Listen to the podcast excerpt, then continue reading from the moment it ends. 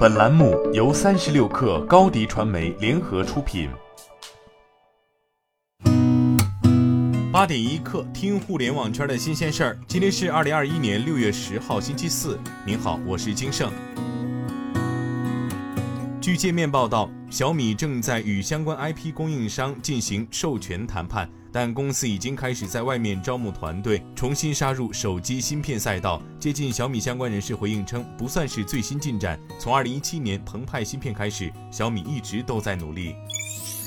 二零二零网络原创节目发展分析报告显示，爱优腾三家持续领跑网剧、网络电影及网综上线数量。三家上线独播网剧数量、独播网络电影数量及独播网综数量占总数比例分别为百分之七十九、百分之九十和百分之七十。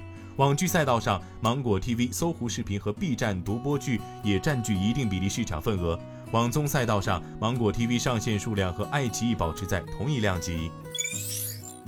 据财联社报道，币安、火币、OKEX 等关键词已无法在微博正常搜索，疑似被微博屏蔽。页面显示，根据相关法律法规和政策，搜索结果未予显示。百度也同样无法搜索。页面显示，抱歉，没有找到与火币相关的网页。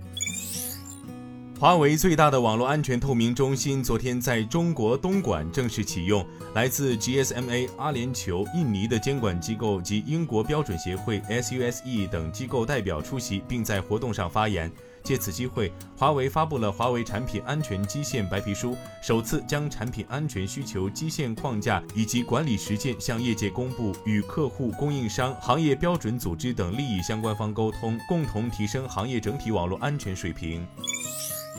据新浪科技报道，百事集团昨天公布了截至三月三十一号的二零二一年第一季度财报。报告显示，百事集团第一季度营收为人民币六十四点九六六亿元，同比增长百分之二十九点九，净亏损为人民币六点零四五亿元。相比之下，上年同期的净亏损为人民币六点六六九亿元，同比有所收窄。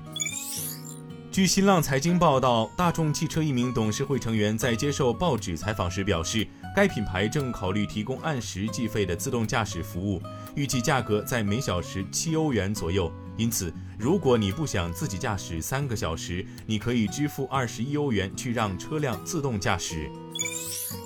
据 TechWeb 报道，埃隆·马斯克旗下隧道挖掘公司无聊公司 Boring Company 在拉斯维加斯建设的地下交通隧道 LVCC Loop 已正式开始运营。